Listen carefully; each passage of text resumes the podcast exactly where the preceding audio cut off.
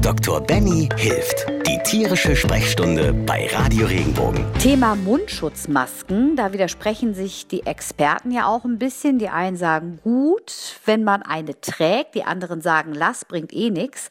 Was sagt denn unser Radio Regenbogen Doppeldoktor dazu? Dr. Dr. Benjamin Berg aus Mannheim, du bist Arzt für Mensch und Tier. Hattest du eigentlich schon mit dem Coronavirus mal zu tun? Also ich habe tatsächlich viel mit dem Coronavirus zu tun, also nicht mit dem menschlichen, aber mit dem tierischen. Jeder Tierarzt hat im Laufe seiner ähm, ja, Karriere und genauso auch seinem Studium und genauso auch seiner Entwicklung irgendwie mal mit Corona zu tun. Und ich sitze da hier und ich habe keine Corona-Infektion. Also gehen wir mal davon aus, dass Corona auf jeden Fall von den Tieren nicht auf den Menschen geht. Und wenn wir uns überlegen, wie viele tausende Ärzte es da draußen gibt, Tierärzte, die mit diesem Virus zu tun haben, und bis jetzt ist kein einziger Fall bekannt, können wir doch alle ganz beruhigt aufatmen. Mit diesen Atemschutzmasken, also ein ganz, ganz äh, heiß kontrovers diskutiertes Thema, also sowohl unter Fachmenschen, Ärzten als auch wirklich äh, Virologen. Auch einfach vom wissenschaftlichen Aspekt her muss man sich erstmal ja irgendwie vergewissern, was ist denn eine Atemschutzmaske? Also, wenn man davon ausgeht, dass Corona sich über Tröpfchen zum Beispiel überträgt, das heißt über unsere Spuckluft, wie ich so schön sage, also wir nennen das auch ein Aerosol, also eine Gemisch aus Flüssigkeitstropfen und Luft dann hat es immer eine gewisse Größe. Also wir sprühen hier ja keine feinen Partikel aus unserem Mündchen, sondern auch mal recht große, wenn wir niesen oder auch schnupfen. Da ist es natürlich so, wenn wir einen Mundschutz haben der klassischen Art, also das, was man über den Mund ziehen kann, aus Papier auseinanderziehen kann, hat es verschiedene Schichten. Man muss sich vorstellen, ein Mundschutz ist nichts anderes wie ein Netz. Und dieses Netz fängt in gewissen Ebenen, wird es sozusagen, also ich habe erst ein Netz mit großen Maschen, dann mit kleineren und noch kleineren und noch kleineren und so wird dieses Filtersystem immer enger und enger. Und dahin unterscheiden sich verschiedene Masken. Deswegen unterscheidet man zum Beispiel ganz klassische OP-Masken oder auch Mundschutzmasken der klassischen Natur, die man zu kaufen bekommt. Es gibt aber auch sogenannte Feinpartikel- oder Filterpartikelmasken, die praktisch so konzipiert sind, dass sie fast gar nichts durchlesen. Und wir, reden hier von Mikrometer, Nanometergrößen, die man hat grundsätzlich mit, den, mit diesen Masken, wenn man wirklich einen absoluten Schutz möchte, sowohl nicht nur jetzt die Menschen, die das einatmen, sondern auch die das ausatmen, brauche ich eine Maske mit einem wirklich hochauflösenden Filternetzsystem, wenn ich das so nennen kann. Dann brauche ich wirklich diese Masken, die hat man bestimmt schon mal gesehen, die gehen komplett um den Mund rum. Die haben so eine gewisse Art von Gummischutz drumherum, um eine Abschließung zu schaffen. Und die haben vorne ein Loch, wo man wirklich sieht, okay, die sind aus Plastik, die haben eine ganz andere Wertigkeit, das muss man einfach sagen. Das sind tatsächlich Masken, die sind auch vom Schutzfaktor her, die können wirklich Viren komplett auch abfangen. Aber auch da, es gibt, was wir uns einfach klar machen müssen, jeder, kein Mundschutz ist eine absolute Garantie. Auch durch das, die besten Mundschutz rutscht mal etwas durch. Grundsätzlich ist es aber so, dass ein Mundschutz immer besser ist, gerade in, sagen wir mal, Risikosituationen, also wenn ich mich damit wohler fühle oder viele Menschen um mich drumherum sind oder auch im Supermarkt, sollte das nicht schaden, wenn man einen Mundschutz trägt. Jetzt weiß ich aber auch, es gibt ja im Moment diesen Trend, wir basteln uns einen Mundschutz. Davon nehme ich ganz, ganz, ganz arg Abstand. Man sollte sich davon einfach nicht irritieren lassen, weil auch wenn ich mir einen Mundschutz nähe aus ganz normalem Stoff, komme ich niemals, nicht mal ansatzweise auf, den, auf die Filtergröße, die wir in einem normalen Mundschutz hätten. Gleichermaßen und noch gar nicht auf die Feinpartikelmasken. Das heißt, wenn Mundschutz richtiger Natur, validiert, zertifiziert besorgen und einsetzen, aber sich selbst einen zu nähen, da kann ich den Stoff auch für einen schönen Schal benutzen.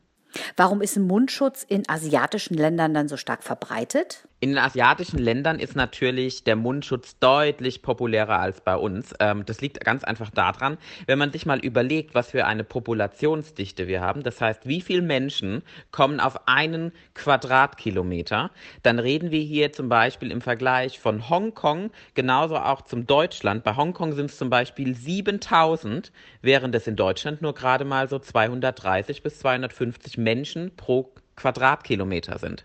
Das heißt, wenn man sich diese Zahlen mal verdeutlicht, ist natürlich die Wahrscheinlichkeit, dass Menschen aufeinandertreffen, miteinander in Kontakt kommen und genauso auch sich zum Beispiel diverse Infektionserreger wie Corona oder aber auch andere Erkrankungen sehr, sehr viel schneller verbreiten, weil einfach die Kontaktmöglichkeit viel größer da ist und auch einfach der Weg, was ein Bakterium oder ein Virus zurücklegen muss, viel kürzer ist. Ne? Also wenn man sagt, man quetscht mal diese ganzen Menschen genau auf diesen Raum zusammen, dann werden wir sehen, dass die Menschen von 230 Anzahl deutlich weiter auseinanderstehen wie die auf 7000. Das heißt, diese Aspekte muss man definitiv mit bedenken, dass es hier nicht nur darum geht, dass das vielleicht auch, sagen wir mal, so ein bisschen auch ein Trend ist. Also ich gehe davon aus, dass das natürlich sich auch durchzieht, weil es irgendwie zum Lebensstil gehört. Aber wir haben viel mehr Menschen, wir haben viel mehr Umweltabgase, wir haben viel mehr Aspekte auch von, sagen wir mal, verschmutzter Luft, weil viel mehr Menschen auf einem Fleck leben. Das heißt, dieser Mundschutz dient jetzt nicht nur den Infektionsaspekt, sondern auch einfach, um die Luft so ein Stück weit zu filtern, die man einatmet und sich selbst auch gesundheitlich zu schützen. Wie machst du das jetzt persönlich, wenn du einkaufen gehst oder so? Trägst du aktuell ähm, solche Einmalhandschuhe und einen Mundschutz? Also tatsächlich muss ich sagen, nein. also und zwar aus dem Grund, weil Mundschutz und Handschuhe sollten wir so als nächste Stufe in der Sicherheitskette sehen und besonders den Menschen vorenthalten, die es auch wirklich brauchen, also die zum Beispiel auch eine Vorerkrankung haben, ob jetzt eine Lungenproblematik oder auch eine Krebserkrankung, also oder auch die Älteren oder auch die, die wirklich die, die Kinder. Das ist auch gar keine Frage.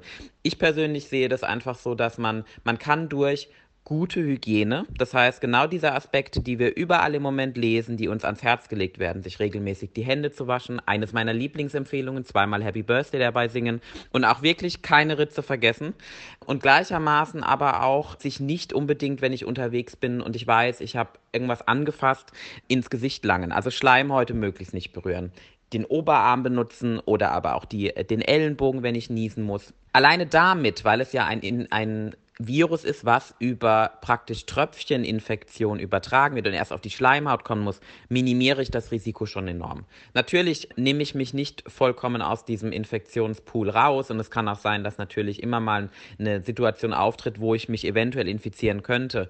Auf der anderen Seite ist es wiederum aber so, die Wahrscheinlichkeit, wenn ich gewisse Hygienemaßnahmen walten lasse, ist enorm, enorm gering. Enorm gering.